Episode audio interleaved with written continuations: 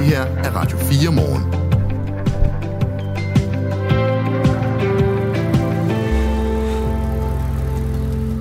Op til 27 grader, Kasper. Ja. Det får mig til at tænke på, øh, at vi lige skal gøre lidt reklame for, at vi skal ringe til Jonus. Nå ja, oraklet fra Rema. Oraklet fra Rema.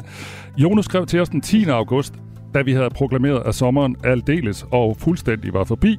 Så skrev han en sms til os, hvor han skrev, jeg spår, at vi får en lang og varm september. Han havde lyttet til et indslag med Jakob Grosen, der er erklæret, vist nok i selskab med dig, erklæret sommeren mm. for overstået. Grosen arbejder her ikke mere øh, af samme grund. så, men øh, Jonas, han er med kvart over otte. Det er altså formidabelt, at han så klart kunne kalde, at det blev en vidunderlig september, uanset hvad alle metrologerne sagde. Ja, vi skal finde ud af, hvorfor han vidste det.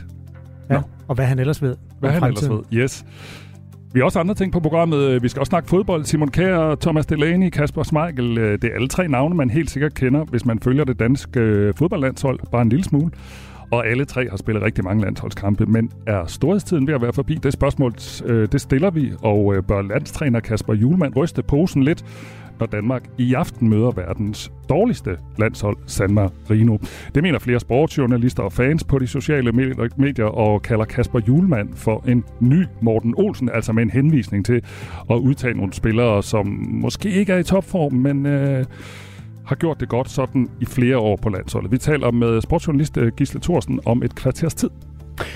Der er muligvis nye regler på vej for børn født af rugemødre. Altså mødre, der så at sige er blevet hyret til at rumme et barn og aflevere det efter fødslen. Og øhm, det er jo ulovligt øh, pt, men altså der er jo mange, der benytter sig af det og rejser til land som USA eller Colombia. Tidligere faktisk også Ukraine for at få hjælp med, af en surrogatmor eller rugemor. Men når familien så kommer hjem med deres nyfødte, så har de et problem, for myndighederne anerkender kun den biologiske forælder som forælder til barnet, og det giver altså nogle juridiske problemer for barnet og forældrene. Men regeringen har meldt ud, at man er klar til at kigge på de her øh, regler, som stiller store øh, sten på vejen for nogle af de her familier. Øh, vi taler med formanden for DR Danmark, som altså blandt andet formidler aftaler med rogemøder. Det glæder vi til. Det er om cirka en halv time i Radio 4 morgen. Lige nu der er klokken 7 minutter over 7, og din morgenværter den her um, torsdag morgen, det er Kasper Harbo og Michael Robach. Nu skal det handle om busser. Det her er Radio 4 morgen. Faktisk om busser, der ikke kører PT. Sagen er jo den, at mange lokale buslinjer bliver nedlagt, fordi at økonomien ikke hænger sammen i trafikselskaberne. Det bliver så foreslået, at man kunne få nogle frivillige til at køre den. Altså at det offentlige stiller med en bus, og så finder vi en frivillig et sted i landsbyen, der har lyst til at køre den. Det er et forslag, som kommer fra trafikselskaberne, og det er altså de seks regionale, regionale trafikselskaber, som har den her interesseorganisation, hvor Sten Vindum, venstremand, han sidder i spidsen. Vi er inde i den her negative spiral, og vi er simpelthen nødt til at gøre noget ved det, fordi ellers er der simpelthen store lokalområder, som øh, i fremtiden overhovedet ikke øh, kan, kan få øh, transport andre steder hen. Øh, og der er vi nødt til at trække på frivillige, og det tror jeg jo, at det er noget, man kommer til at se meget mere i fremtiden, hvis man vil bevare den service, man har i dag. Og der er jo en masse dilemmaer i det her. Kan det overhovedet kalde service, hvis det er borgerne selv, der skal sætte sig ind og, og bruge sin tid på at køre bussen, som de så kan få deres nabo med i. Ideen er i hvert fald, at frivillige skal være med til at kompensere for, at stadig flere busruter bliver nedlagt for at spare penge. Det skulle så give byer uden en busrute mulighed for at øh, få en, hvis man lige kan finde en frivillig chauffør. I øh, Vestjylland, der ligger Blåvand og Blåvand H, borgerforeningen, hvor Marianne Holm er formand, og hun er også med os nu. Godmorgen. Godmorgen. Øh, du er aktuel, fordi Blåvand mistede sin eneste busrute i den her snart forgangne sommer, og dermed står uden busser i den her lille turistby. Det er jo en mulighed, det her. Øh, hvorfor står I ikke med hænderne over hovedet? Øh, det ser godt ud på papir, men øh, vi har altså, vi er en landsby med 320 faste indboere, øh, hvad hedder det, beboere, og, øh, og mange af dem er pensionister. Jeg kan ikke lige øh, se, hvem øh, der skulle øh, bruge tiden på at køre en bus til Blåvand øh, dagligt. Nej, men øh, det kan jo være, man kan finde ud af det. Har du undersøgt det? Ja, jeg ringede faktisk rundt i går. Vi har en af, de, en af buschaufførerne, der har kørt øh, bussen, der er stoppet herude, og ja. ham ringede jeg til i går og sagde, var det noget at køre bussen frivilligt? Og han øh, startede med at sige, at det vil han da være ked af at skulle øh, være afhængig af det. Men hvem skal betale hans, erhverv, hans erhvervskort, som udløber til næste år? Øh, man skal have et EU-kort også. Hvem skal betale det, når man er frivillig? Det kan vi jo spørge Sten Vindum om øh, næste gang, vi taler med ham. Men altså, det han, der er det principielle i det for ham og for trafikselskaberne, det er, at lokalsamfundene bliver nødt til at byde ind, fordi det er så svært at få de der ruter til at øh, hænge sammen økonomisk. Du får lige 12 sekunder med Sten Vindum her. Ja, alternativet er, at der ikke kører nogen busser. Og der er altså nogle lokalsamfund, som siger, at vi vil godt påtage os den her opgave. Vi vil ikke acceptere, at vores øh, lokalsamfund stille og roligt øh, dør hen. Øh, og det synes jeg egentlig er prisværdigt. Det er der nogen, der godt kan få til at lykkes. Øhm, alternativet er, at der ikke er nogen busrute. Så på den måde er det så ikke et, et forslag, som trods alt er bedre end ingen forslag?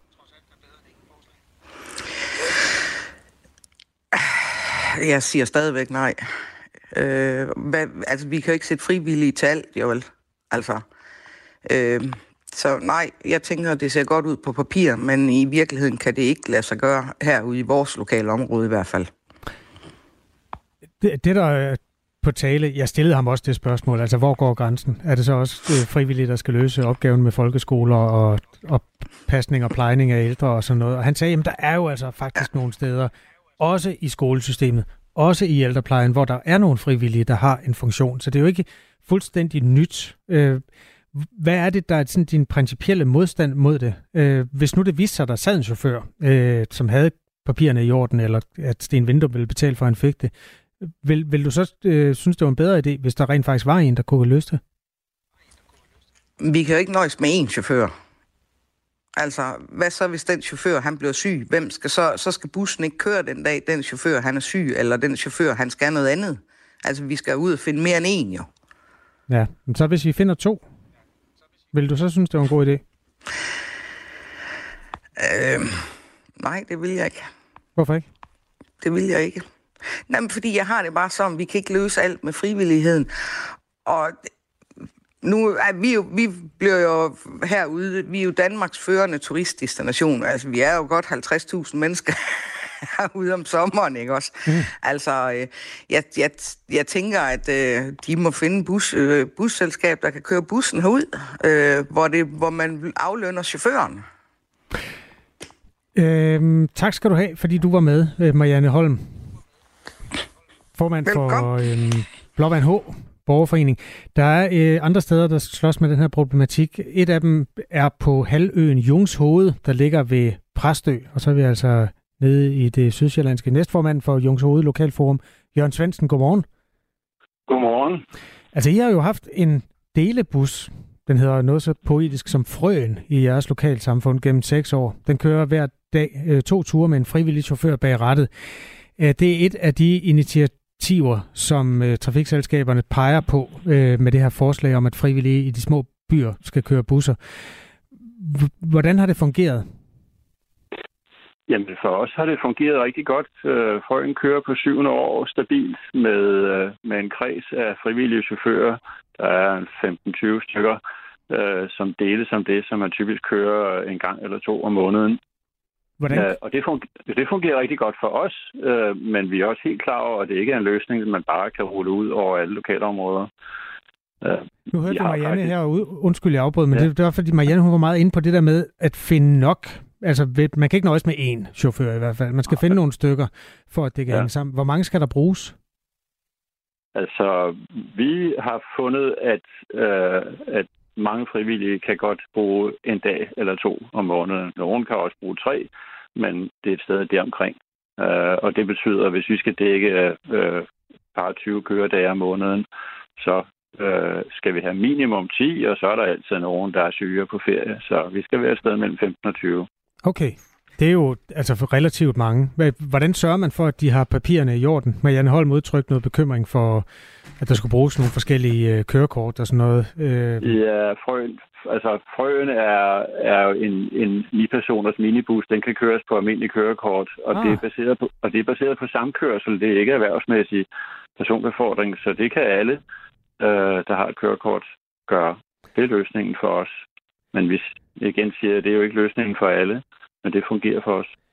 Jørgen Svendsen, der er jo nogle dilemmaer i det her med, at man taler om et serviceniveau, og så er det i virkeligheden borgerne selv, der skal komme med servicen. Øh, hvordan har du det med det?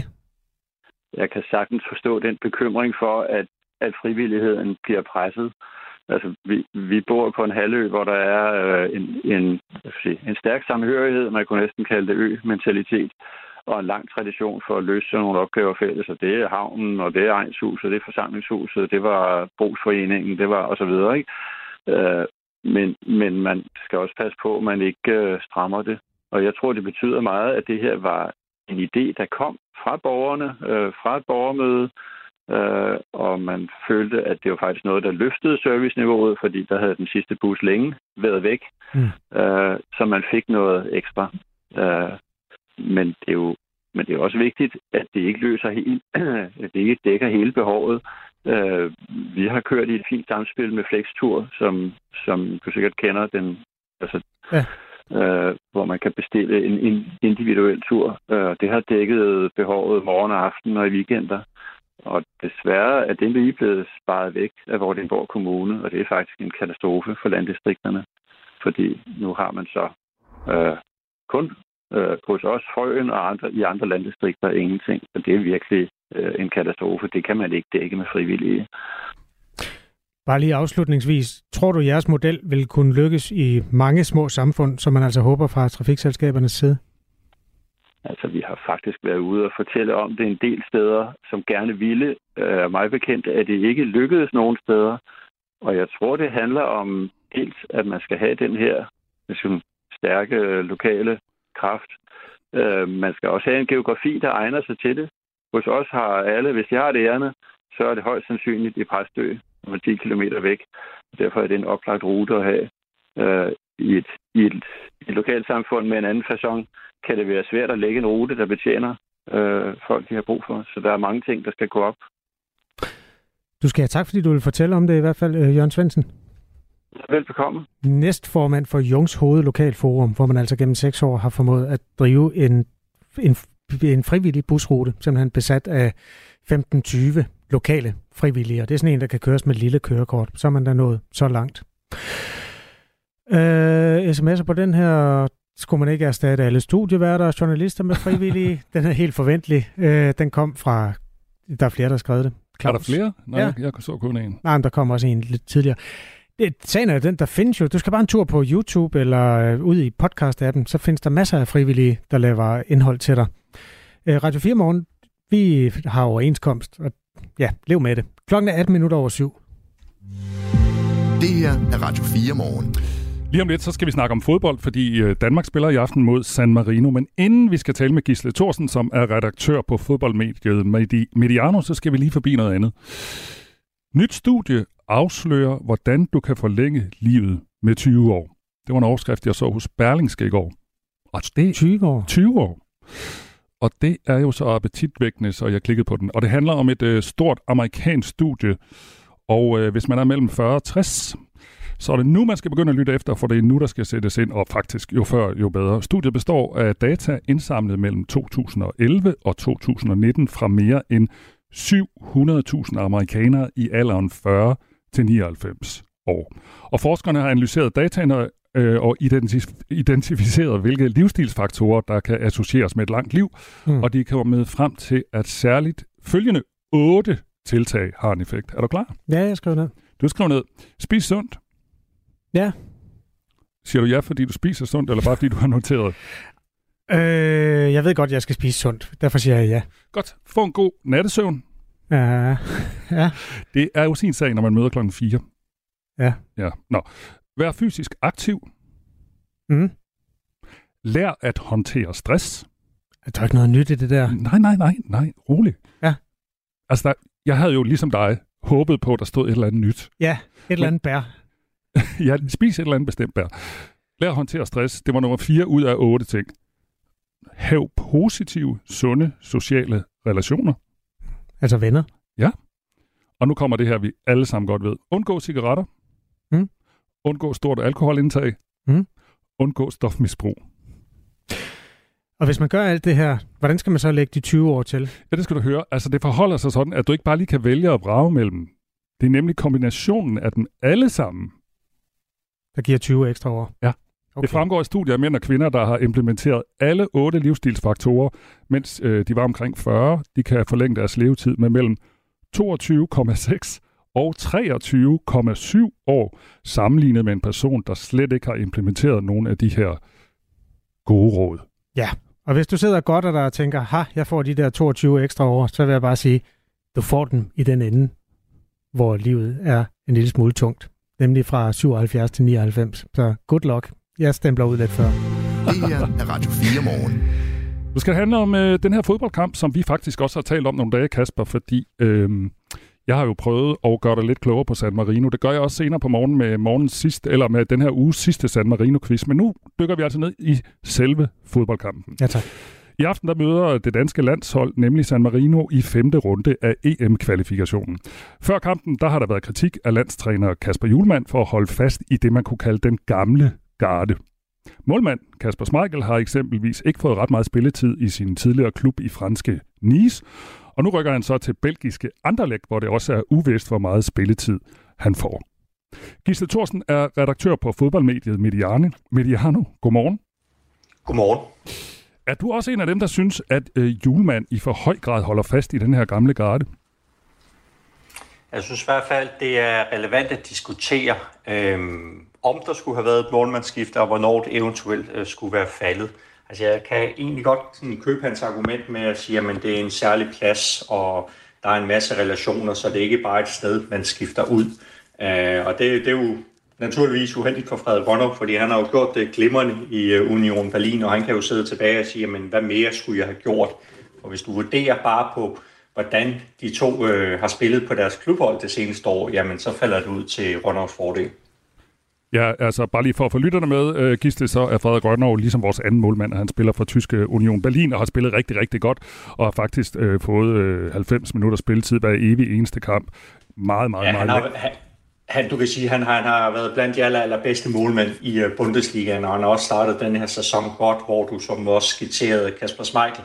Han har jo ikke spillet i starten af denne her sæson, fordi det var klart, at han ikke skulle fortsætte i Nice, øh, så han har kun spillet et par træningskampe, så sådan i hvert fald hvis vi skulle måle på kampform og sådan aktuelt niveau, så burde øh, Ronald være foran, men øh, Kasper Schmeichel har jo noget kredit, fordi han har gjort det så godt for landsholdet, og fordi han er bedre inde i aftalerne med forsvarsspillerne. Men har man den? Altså, hvis, nu sagde du lige til sidst, at han er bedre inde i aftalerne. Det, det har jeg jo en eller anden, eller det tror jeg, vi alle sammen jo selvfølgelig har en forståelse for. Han har spillet rigtig, rigtig mange landskampe og kender forsvaret foran ham. Foran ham. Men, men kan man også blive udtaget på det, du kalder kredit? Ja, altså på den måde, du kan sige, Kasper Schmeichel har jo ikke spillet sig af i landsholdet. Han, han har været en øh, rigtig, rigtig god målmand for Julemand, og også øh, før Julemand for, for Åke Harreide øh, og Morten Olsen. Så altså, han, han har jo stået godt for det danske landshold, det skal vi jo også huske. Øh, og det er jo også noget, Kasper Julemand kigger på. Men øh, jeg er da enig øh, med dig i, hvis du ville spørge mig, om vi kunne vinde en øh, fodboldkamp mod San Marino med, med Frederik Rønner på mål. Det er jeg ret sikker på, at vi vil.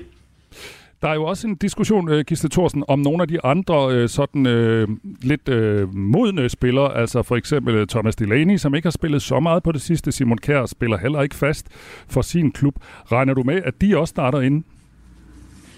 Jeg kunne godt forestille mig, at Simon Kjær han starter ind. Jeg vil blive overrasket, hvis Thomas Delaney han starter ind i en øh, hjemmekamp mod øh, San Marino. Der, der tænker jeg, at der, der er nogle lidt andre typer, vi har brug for. Men øh, jeg forstår diskussionen, og den er da også relevant. Og det er jo også det sværeste i fodbold som landstræner. Øh, det er, hvornår er det, man skal lave det der generationsskifte? Hvornår er det, man skal sige til Kasper Schmeichel, til Simon Kær, drenge, nu synes jeg egentlig, at det er tid til at skifte. Nu skal vi have nogle yngre kræfter med frem mod, lad os sige, et EM. Øhm, det normale, det er jo, at man laver sådan en skifte efter en stor slutrunde. Nu er vi ligesom i gang med en ny cyklus. Nu er vi i gang med en kvalifikation, så det vil Ja, øh, det vil i hvert fald være lidt af en øh, bombe, og det, jeg tror også, det vil give nogle efterskæld, hvis han øh, øh sagde til Kær og til Smeichel, at øh, nu var deres landsholdstid over. Jeg tror, at øh, den tid først kommer efter et EM, og så må vi jo se, om de to også er enige med Kasper Juhlmann. Når du siger et efterskæld, er det så fordi, du tænker, hvis man øh, smider Simon Kær på bænken og også øh, Kasper Smeichel, så vil det give sådan uro i selve truppen? Jamen, du kan sige, det er jo, det er jo vores anfører og viseanfører, det er jo nogen, der ligger meget, meget højt i hierarkiet og har en øh, stor, stor position på det danske landshold. Altså, det var jo ikke længe inden Simon Kjær, den spiller, der har spillet flest landskampe for Danmark nogensinde. Så det er jo øh, to meget sådan, stærke personligheder, så det er jo, der var jo et nyt hierarki, der skulle øh, sætte sig, hvis, hvis, hvis og når det sker. Så er der nogen sådan på de sociale medier, og man skal jo ikke sådan, du ved, tage alt, hvad man læser på de sociale medier for gode varer, men der er nogen, der nærmest sådan skriver om, om øh, julemand er lidt bange for de her meget etablerede spillere. Hvad tænker du om det? Ja, men jeg, jeg, jeg tror nu ikke, han er bange, men, men jeg forstår godt øh, det, der bliver skrevet, øh, og, og, og det taler lidt ind i det her med at sige, men hvornår er det, man skal lave det der skifte? Du siger, det helt store problem er jo, hvis spilleren og landstræneren ikke er enige om, hvornår det er tid til, at en spiller ikke skal spille på landsholdet mere. Øh, hvor du kan sige, tidligere tider, der synes jeg, der var en lidt større tendens til, at spillere efter en slutrunde, når de var i starten af 30'erne, sagde, nu er min tid på landsholdet over. Men, men her der er altså tale om nogle spillere, som forsøger at presse det maksimale ud af deres karriere og, og spille så mange landskampe som overhovedet muligt. Øh, og så kan det jo godt være, at øh, man når et punkt, hvor landstræneren er nødt til at sige, at man rent sportsligt, der er du ikke god nok til at spille på landsholdet længere, og så, så vil det jo komme til en, til en samtale, som, som er svær for begge parter. Du lytter til Radio 4 morgen, 4 minutter i halv 8 på dagen, hvor Danmarks fodboldlandshold skal møde verdens ringeste fodboldlandshold. Øh, Michael, du gjorde red for, at de San Marino plejer at lægge nummer 205, men så var de rykket op som nummer 202, fordi der var tre lande, nej, der var forsvundet, eller hvordan var det? Forleden morgen, der sagde jeg, at de lå nummer 211, og så et par dage senere, så kunne jeg se, at de lå nummer 208. Øh, men uanset om det var 11 eller 8, altså 208, så ligger de totalt i bund. Jeg ved, okay. ikke, hvad, jeg ved ikke, hvad der er sket med de der tre lande, der forsvandt ud af listen. Nå. Det, det tror jeg også, jeg kan fortælle dig. Nå, ja, gerne. Faktisk. Ja, øh, nej, men det er noget med, at de ikke har spillet landskampe inden for de seneste fire år og derfor var de der tre lande så for, forsvundet fra verdensranglisten. Men øh, ja, San Marino, de ligger nummer 208 af 208, og så rykket op, for, fordi der er nogle lande, der ikke har spillet landskamp inden for de seneste fire år. Ah. Ej, kan vi ikke komme i pulje med dem næste gang? Det lyder som nogen, der er til at arbejde med. Og men jeg tror, det var sådan noget Antigua og sådan noget, så jeg tror, det bliver lidt svært i sådan en kvæg. Ja, okay. Fair nok. Øhm, det her det er jo altså historien om, hvorvidt øh, Kasper Julemand, som jo red på en gigantbølge af succes og popularitet i sommeren 2021, han er ved at for det første stå med nogle sådan lidt konservative valg, og for det andet også møder rigtig meget modvind. Michael Jensen fra Kolding, han har skruet øh, den sure smiley godt på og skriver, jeg tipper en 0-0 kamp, og hvis vi er heldige, en smal 1-0 sejr. I fald det bliver en sejr, så vil medierne og tabloidpressen koge over af superlativer over landsholdet, og især landstræneren med Glosa som verdensklasse. Genial, og i den dur der. Øhm, det er Michael Jensen, og han fortsætter øh, derudad. Øh, Gisle Thorsen, hvordan oplever du egentlig det? Altså julemands popularitetsbølge, er, er, den er også overstået i medierne, er den ikke det? Og det synes jeg, der bliver i hvert fald stillet langt flere spørgsmål, og, jeg synes egentlig også, det gælder øh, en, en spiller som Simon Kær, som på øh, pressemødet i går ikke vil øh, svare på et spørgsmål fra, fra en journalist omkring det her med vikarlandsholdet, og det kan jeg da også se, at det har givet nogle tæsk både i medierne og på sociale medier. Så jeg vil sige, det som kan ramme landsholdet, det var jo det her med ikke mit landshold, og, og den der modvilje, der var mod dem, som, som vi oplevede i forbindelse med, med den store konflikt der var. Øh, så, så det er jo der, landsholdet skal passe på, at de ikke kommer hen igen. Fordi nu gik det lige så godt, og nu, nu var der lige en, øh, en stor ja, kærlighed fra folket til det her landshold. Den er ikke, den blomstrer ikke i fuld flor i øjeblikket. Nej. Du slipper ikke, Gisle Thorsen, for det spørgsmål, som alle os, der ikke er sportsjournalister, altid stiller til sportsjournalister. Hvad tror du, kampen bliver i aften mod verdens ringeste landshold? Jamen, jeg tænker, at vi vinder 6-7-0 i det der leje. Og det er også selvom der er nogle af de gamle gutter på banen. Ja, det, det, det er det. Altså San Marino, det er, som nu har vi jo talt om, at det er verdens dårligste landshold, og det er de af en grund. Altså de har vundet en fodboldkamp nogensinde, og det var tilbage i 2004. Det er et hold, der, der er vant til at få store øretæver, og jeg forventer da, at, at vi vinder en, en stor sejr i aften. Tak skal du have, og den, øh, Gisle Thorsen. Og den eneste kamp, de nogensinde har vundet, øh, San Marino, det var altså over Liechtenstein 1 0. Og Gisle Thorsen, som vi lige talte med, er øh, fodboldredaktør på fodboldmediet Mediano. Ja, men husk, hvor glade Kazakhstan blev, dengang det lykkedes at slå Danmark. Altså, der er også noget særligt ved at gøre folk i et lille land glade. Ej, nu stopper du. Nå, det skal jeg. Okay, men klokken er også halv otte. Nu er der nyheder på Radio 4. Folk på 80 år og derover bør tjekkes for, hvor skrøbelige de er. Sådan lyder det fra en gruppe læger, der vil tjekke samfundets ældste borgere med en skrøbelighedstest og placere dem på en skala på 9 trin. Skalaen går fra meget god form og lever med mild skrøbelighed til uhelbredeligt syg, nærmer sig livets afslutning. Testen er tænkt som et, bered, som et redskab, der skal identificere de mest sårbare og sikre dem bedre hjælp, det forklarer læge Søren Kabel Nissen, der er medlem af styregruppen for Dansk Kvalitetsdatabase for ældre med skrøbelighed. Vi ældes forskelligt, og det betyder, at de behov, man har, når man bliver syg eller skadet, er lige så forskellige. De mennesker, der lever med skrøbelighed, har ofte brug for en udvidet tværfaglig indsats på flere områder under en indlæggelse, mens andre har fysik og overskud, der gør, at de kan hjælpes mere enkelt, siger han. Andelen af personer på 80 år stiger markant i disse år. Mange er ved godt helbred, mens andre er svækket og har brug for en særlig indsats. Det er de sidstnævnte lægerne gerne vil identificere med det nye værktøj. I ældresagen synes vicedirektør Michael Tejt Nielsen godt om forslaget. Så det er en meget vigtig viden at have for hele sundhedsvæsenet, alle de, de øh, aktører, der er der, både øh, sygehuse, hospitaler, øh, almen praksis, kommuner osv. Så, så det vil være en stor hjælp at kunne bidrage til at forebygge nogle helbredsproblemer og også at kunne sætte ind med de rigtige helbredsindsatser. Når Alternativets Nicoline Erbs Hillers Bensen i dag har første arbejdsdag i Folketinget som stedfortræder for Torsten Geil vil partiets folketingsgruppe udelukkende bestå af kvinder. Det er første gang i dansk politisk historie, at det sker, det oplyser Folketinget til politikken. For uden 22-årige Nicoline Erbs Hillers Bensen består Alternativets gruppe af Franziska Rosenkilde, der er politisk leder, Helene Liljendal Brydensholt, Sascha Faxe, Christina Olumenko og Teresa Scavenius. Det er dog kun midlertidigt. Torsten Geil er sygemeldt med stress og har sagt, at han planlægger at vende tilbage. Han sygemeldte sig i starten af august efter at have haft smerter i skuldre og ben som følge af stress. USA sender kampvognsammunition med forarmet uran til Ukraine som led i en ny sikkerhedspakke på i alt 1,2 milliarder kroner, det oplyser det amerikanske forsvarsministerium Pentagon. Dagmar Iben Østergaard fortæller. Forarmet uran anvendes i ammunition til kampvogne, fordi det på grund af høj massefylde er effektivt til at gennemtrænge panser men brugen af det er kontroversielt. Det har nemlig været diskuteret, om det har forårsaget helbredsproblemer, såsom kræft i områder, hvor det tidligere er blevet brugt, en årsagssammenhæng, der dog ikke endegyldigt er påvist. Forarmet uran er et restprodukt af uranberigelse, og mange lande har ammunition med forarmet uran som en del af deres arsenal, heriblandt USA og Rusland. Brugen af det er ikke forbudt i folkeretten. Ammunitionen fra USA ventes leveret til Ukraine inden året er omme. Moldova har ikke i senere at betale sin gæld til det russiske olie- og gasselskab Gazprom, sådan lyder det fra landets energiminister.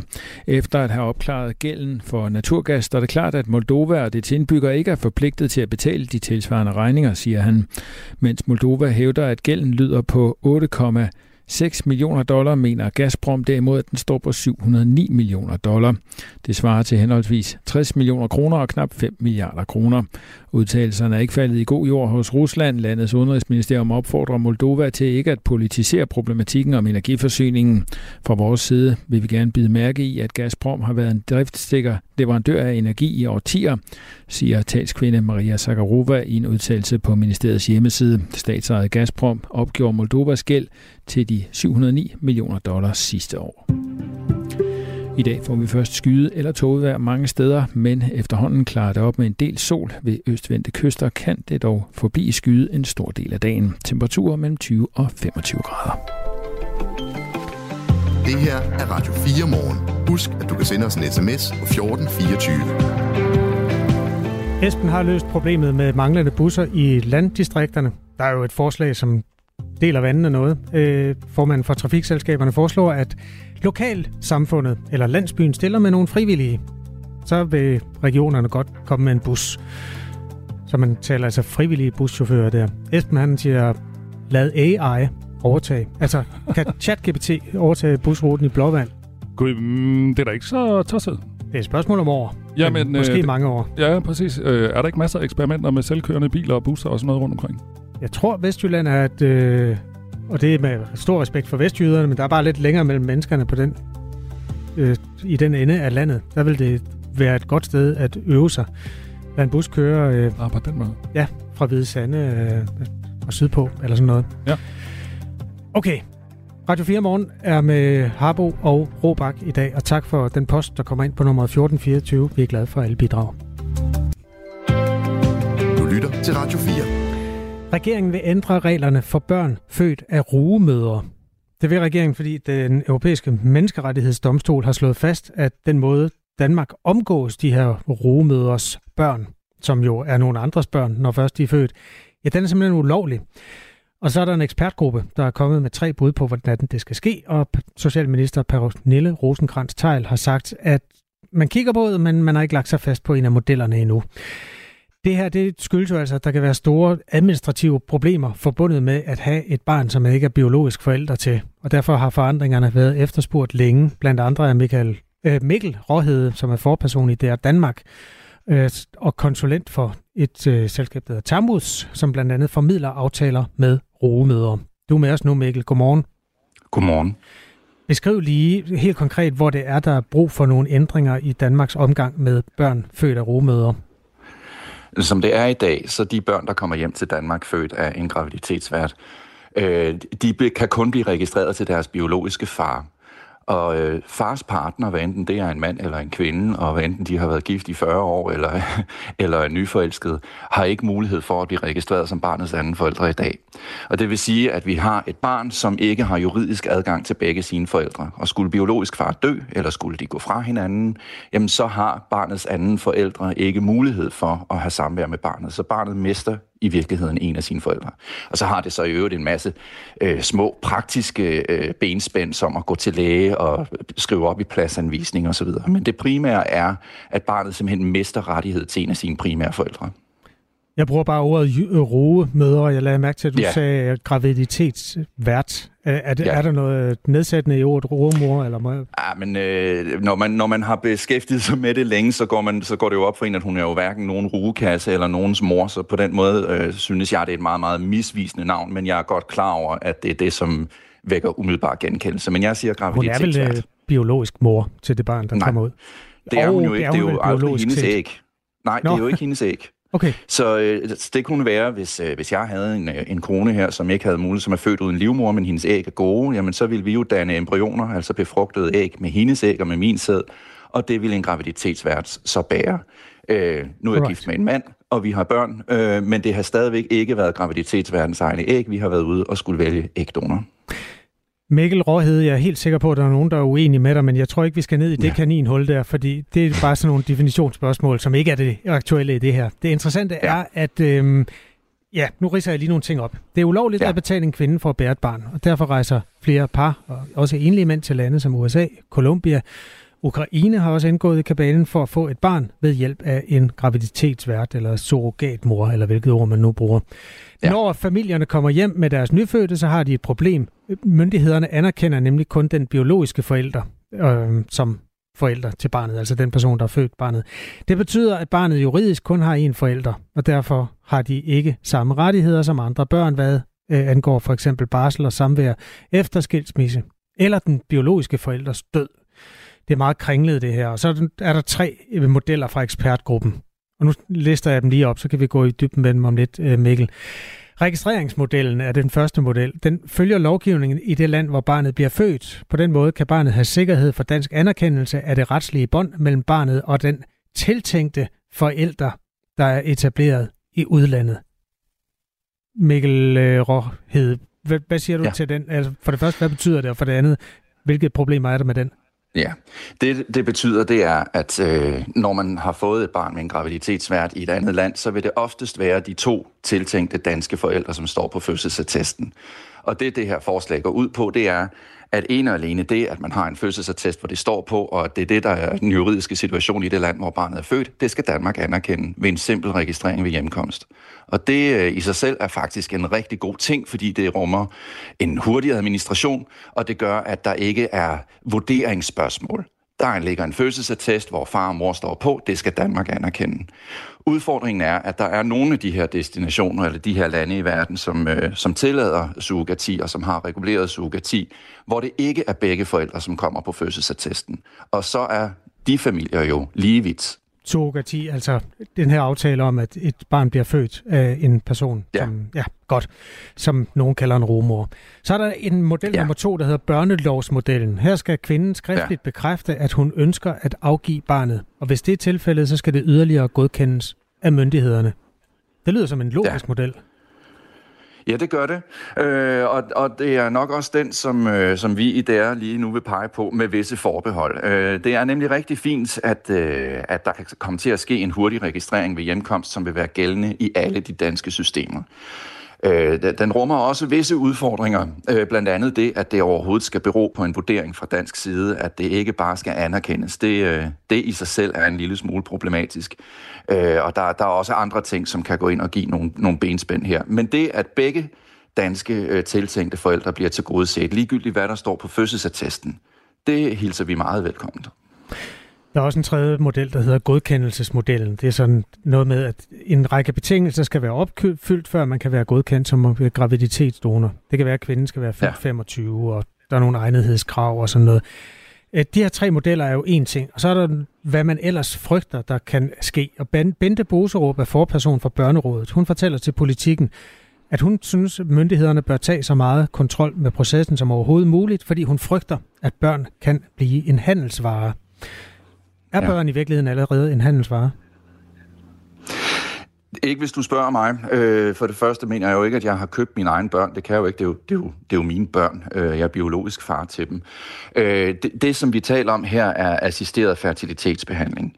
Og det er øh, at sammenligne med, selvom det ikke er hun, altså en til en sammenligneligt, så er det at sammenligne med øh, ægdonation og sæddonation. At der er nogen, som går sammen i et samarbejde om at, at danne en familie.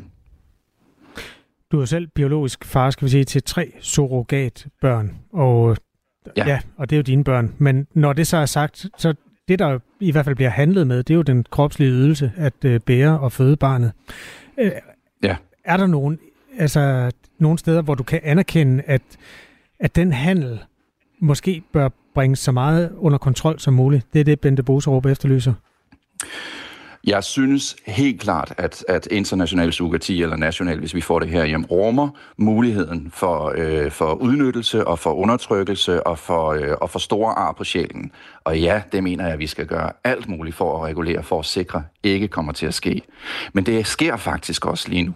Lige nu er det så de udenlandske agenturer, som går ind og, og, og skaber den her grobund for, at, de, øh, at interesserne for både primært barnet og også de tiltænkte forældre og også graviditetsverden, at, at alle hensyn de bliver taget. Jeg er da fuldstændig enig i, at det ikke skal være det vilde vesten, og nu lukker vi bare op for godteposen, og, og alle kan gøre, hvad de vil. Mikkel Råhede, tak skal du have. Ja, velbekomme. Formand for DR Danmark og områdeleder for det øh, selskab, der hedder Tamus. Hvert år kommer omkring 100 børn til Danmark, som er født i udlandet af en rogemor eller surrogatmor eller fært, øh, graviditetsvært, alt efter hvilket, øh, hvilket, øh, hvilken definition man vælger at bruge. Regeringen vil altså ændre de her regler for børn født af de her rogemøder, og det vil de, fordi den europæiske menneskerettighedsdomstol har slået fast, at dansk praksis ikke er lovlig, som den fungerer lige nu. Klokken er 7.43. Det her er Radio 4 morgen. Nu skal det handle om en øh, festival, som er arrangeret af den kendte øh, sanger og musiker Michael Falk og hans datter Mathilde Falk, øh, som også er musiker. Og det er en festival, der hedder Nær Festivalen. Den kommer til at løbe af staten for første gang til næste år i september, og festlighederne finder sted på Langeland. Og formålet med den her festival, det er at donere alt overskud til familier, der er ramt af alkoholproblemer. Nu har vi Mathilde Falk med i Radio 4 morgen. Godmorgen. Oh, kan du høre os, Mathilde? Jeg vil næsten tro, hun er faldet ud, for hun plejer at kunne noget på den her tid af dagen. Hvis det var Michael Falk, så ville han sådan lyde sådan der klokken øh, kvart i otte. Det ved jeg af erfaring. Men han er, øh, hun er lige... Nå, nu kan vi høre hende. Eller hvad? Kan I, nu kan I høre mig, tror jeg. Ja, det kan jeg. Godmorgen. Mathilde. Vi var ved at tale om, Sådan, der, der var noget med netværket. Ja, præcis. vi var ved at tale om, hvor morgenfrisk din far var. Det havde Kasper erfaringer med. Ja, præcis. Det er ikke så meget. Det er det, jamen, han, øh, han tager nogle timer om at, at vågne op. Så er det godt, du er morgenfrisk, og velkommen til Radio 4, Mathilde. ja, tusind tak. Øh, som jeg lige sagde til lytterne, øh, så er dig og din far ved at arrangere en festival, der skal løbe af staben næste år øh, på Langeland. Den kommer til at hedde Nær Ja. Festivalen. Hvordan kommer den til at adskille sig fra andre festivaler? Jamen altså, jeg tror, det vi rigtig gerne vil, det er, at, øh, at både dem, der skal spille, og at publikum får sådan en, ja, en nær oplevelse med, øh, med hinanden og med musikken. Så det bliver, at, øh, at det bliver cirka 1.500 mennesker hver dag, der sidder på stole og, og får en, sådan, en rigtig intim oplevelse med nogle, ja, det vi synes er nogle af de bedste navne i, i Danmark. Øhm, og så bliver det jo selvfølgelig, at der er den, øh, den bagtanke, at jo, jo mere folk øh, drikker på festivalen, jo, jo flere penge får vi samlet ind til nogle, der har, har brug for det. Ja, det sad jeg faktisk også lige at tænke på. Altså, I laver en festival, hvor overskuddet går til familier, der er ramt af alkohol, alkoholproblemer, ja. og jeg gætter på, at det største overskud for sådan en festival, det bliver at sælge øl. Det gør det nemlig. Ja, hvad tænker I om den, øh, sådan, ja. det, det, det, det, det dilemma? Jamen præcis, altså vi tænker, at det er på en eller anden måde dejligt, øh, ja, komisk, øh, og, men jo også, at de fleste øh, danskere jo sagtens kan, kan drikke uden at få, få problemer øh, med det, og at øh, man kan sige, at vi samler ind til dem, som, som ikke kan det, og, og de, de børnefamilier, der ligesom så er, er, er underlagt det her kæmpe store øh, problem, som, som det er, når, øh, når der er en forælder, der, der er ramt af den her sygdom. Og hvad skal pengene præcis bruges til?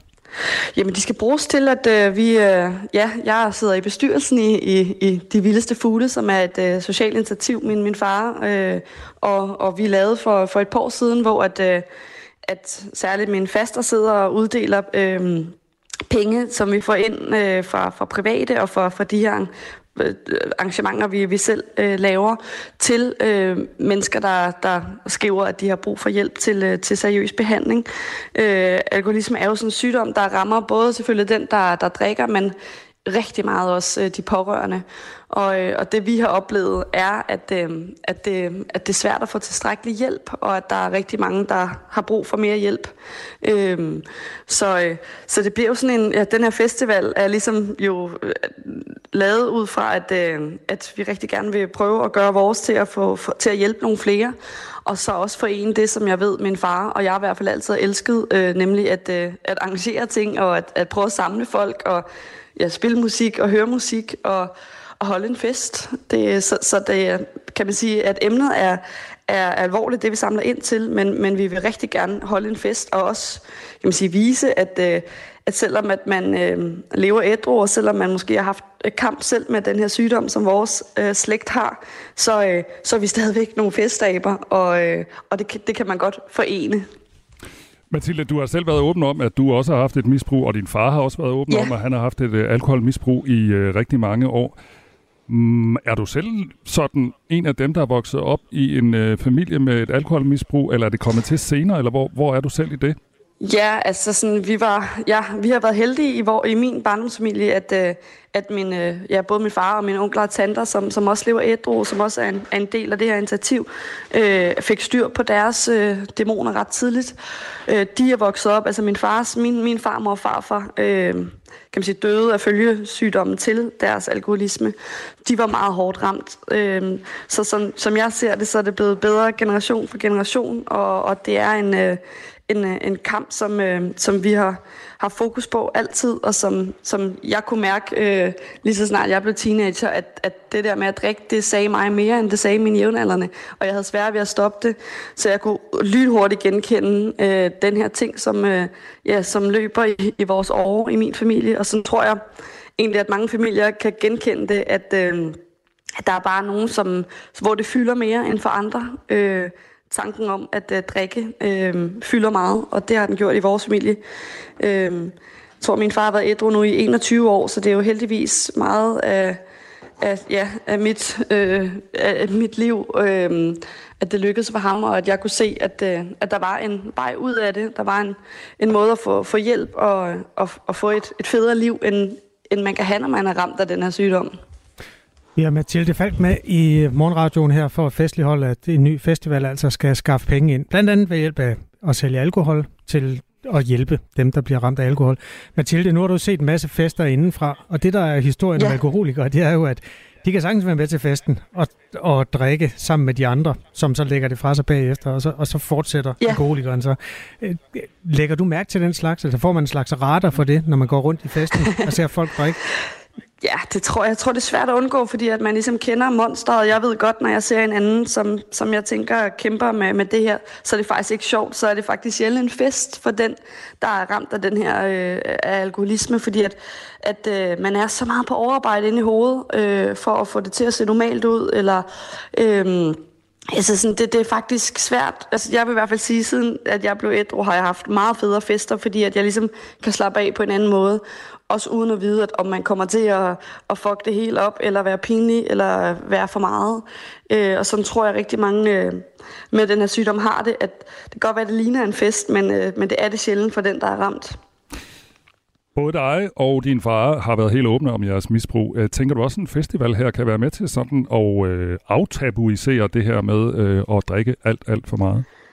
Det håber jeg rigtig meget. Altså man kan sige, at for, for både min far og mig er det her sprunget ud af ja, en kæmpe øh, livsgejst og, og en glæde og en lyst til, øh, ja, til fællesskabet og til, til musikken og til at lige præcis holde en fest. Og det, så jeg tror rigtig meget på det her med at vise, at, øh, at, at der er et rigtig godt liv på den anden side, og at, og at, og at man ligesom, at det ikke er så farligt at tale om, øh, om de her ting, som, øh, som er tabuiseret. Øh, vi har ligesom vi har jo oplevet det her med, at det faktisk er rigtig svært at få, få fonde og øh, øh, altså få, få midler ind. For, og jeg tror, at det ligesom er så et tabubelagt stadigvæk et, et emne, at det er nemmere at få fond, fonde til, øh, til at støtte fysiske sygdomme. Og, så jeg tror, at det er i hvert fald øh, ja, min grund til at være med, det er det her med at prøve at, øh, at være med til at sætte, sætte fokus på det selv. Altså vi vil gerne være med til at, øh, at, at, at, ja, at aftabuisere det her, fordi at vi jo ved, at der er så mange, der er ramt øh, af lige netop øh, alkoholproblemer. Held og lykke med festivalen, Mathilde. Og, øh, Tusind tak, tak. Og tak, fordi du vil stå tidligt op øh, ja, sammen men, med os på Radio 4. tak, tak, fordi I vil tale med mig. Selv tak. Musik er en hurtig genvej til at komme ind bag facaden. Hvis man skal sige essensen af, hvem er jeg, så er det de samme. Ind bag den offentlige person. De synger også irriterende godt. I Portrætalbum bruger Anders Bøtter musikken til at vise nye sider af sine gæster. Gita Nørby, Tim Christensen, Sofie Gråbøl, Anders Akker, Allan Olsen. Både dem, du er fan af, og dem, du ikke troede, du havde noget til fælles med. Velkommen til Portrætalbum på Radio 4. Lyt til Portrætalbum i morgen kl. 17.05. Politiet skal slå endnu hårdere ned på personer, som bliver taget med has i lommen på Christiania. Sådan lyder det forslag, som regeringen præsenterede i går. Og som nævnt tidligere på morgen, så vil regeringen indføre en skærpet strafzone på Christiania for at komme bandekriminalitet til livs, og det betyder, at man i de her zoner kan blive straffet dobbelt så hårdt øh, som i dag, hvis man enten køber eller sælger has. Og dermed så er Pusher Street endnu en gang blevet centrum for debat, og derfor så er vores reporter Sofie Levring også taget ud på Christiania. Godmorgen, Sofie. Godmorgen. Du står ikke så langt fra Pusher Street. Hvordan ser det ud lige nu? Øh, nej, jeg tror, jeg står sådan en 30 meter derfra, fra den her sådan, øh, gaden, der jo ligger nærmest i centrum af Christiania cirka 100 meter lang, vil jeg gætte på, den er. Og så øh, er den jo fyldt med de her meget sådan karakteristiske, lidt festivalagtige boder, som ser meget hjemmelavet ud, øh, med en masse graffiti på. Øh, og så er der, hænger der faktisk også en masse julepynt øh, og forskellige sådan flagrækker og nogle store stjerner og sådan noget over selve gaden.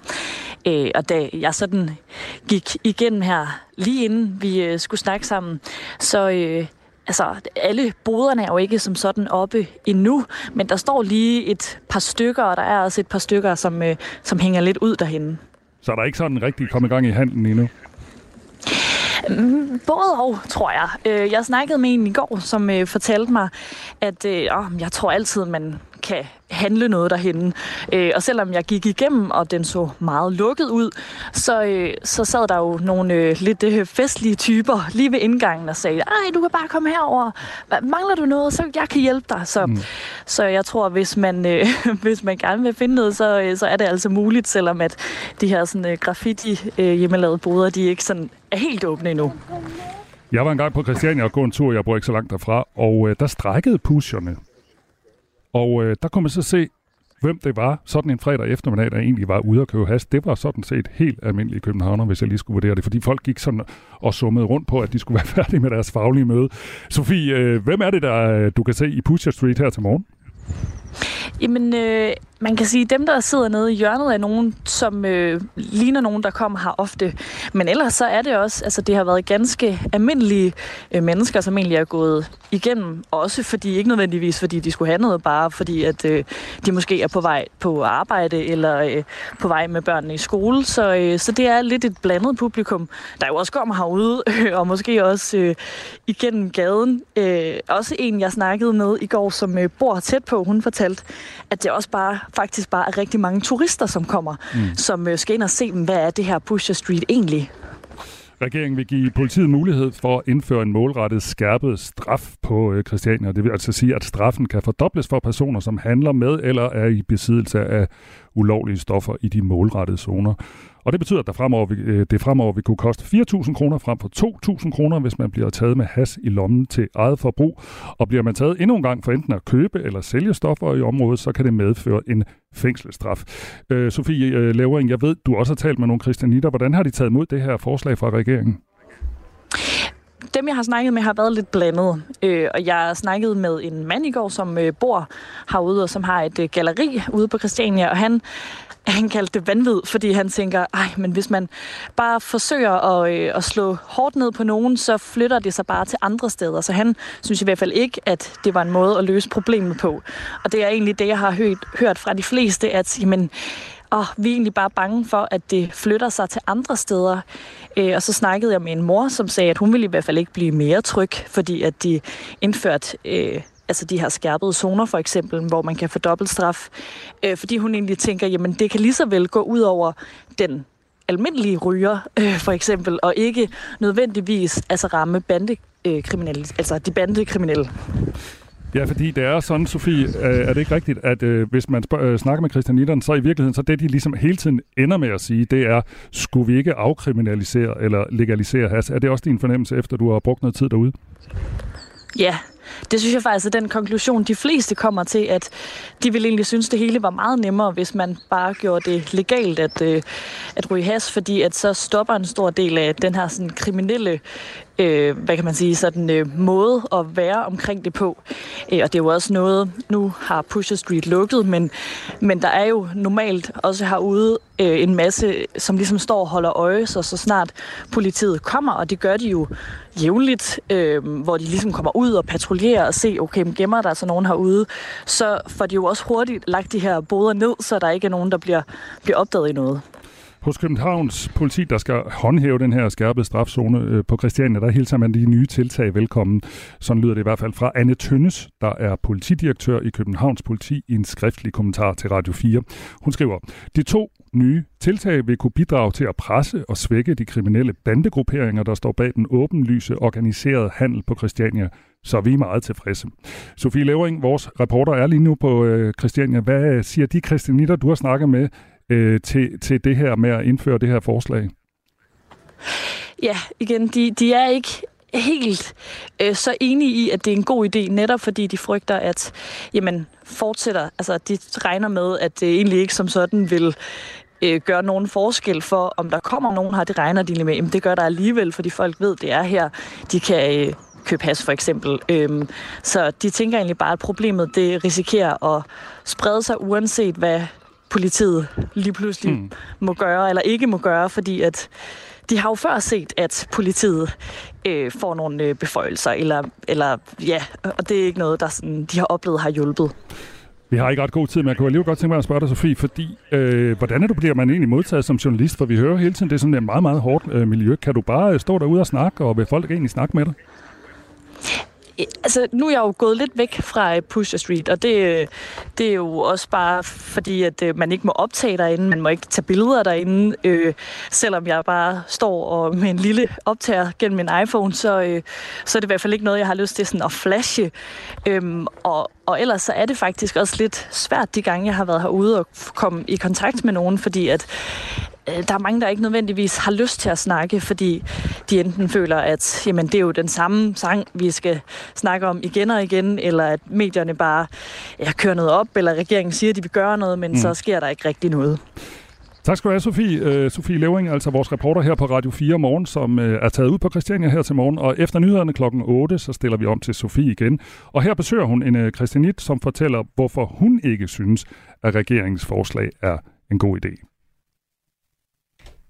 Der er 20 sekunder til, der kommer nyheder. Efter dem skal vi blandt andet se nærmere på, ja, foruden den her dobbeltstraf, også se nærmere på øhm, nogle problemer med autister, altså sagen den, eller børn med autisme. Flere specialskoler og specialklasser bliver beskyldt for at svigte børnene og forældrene.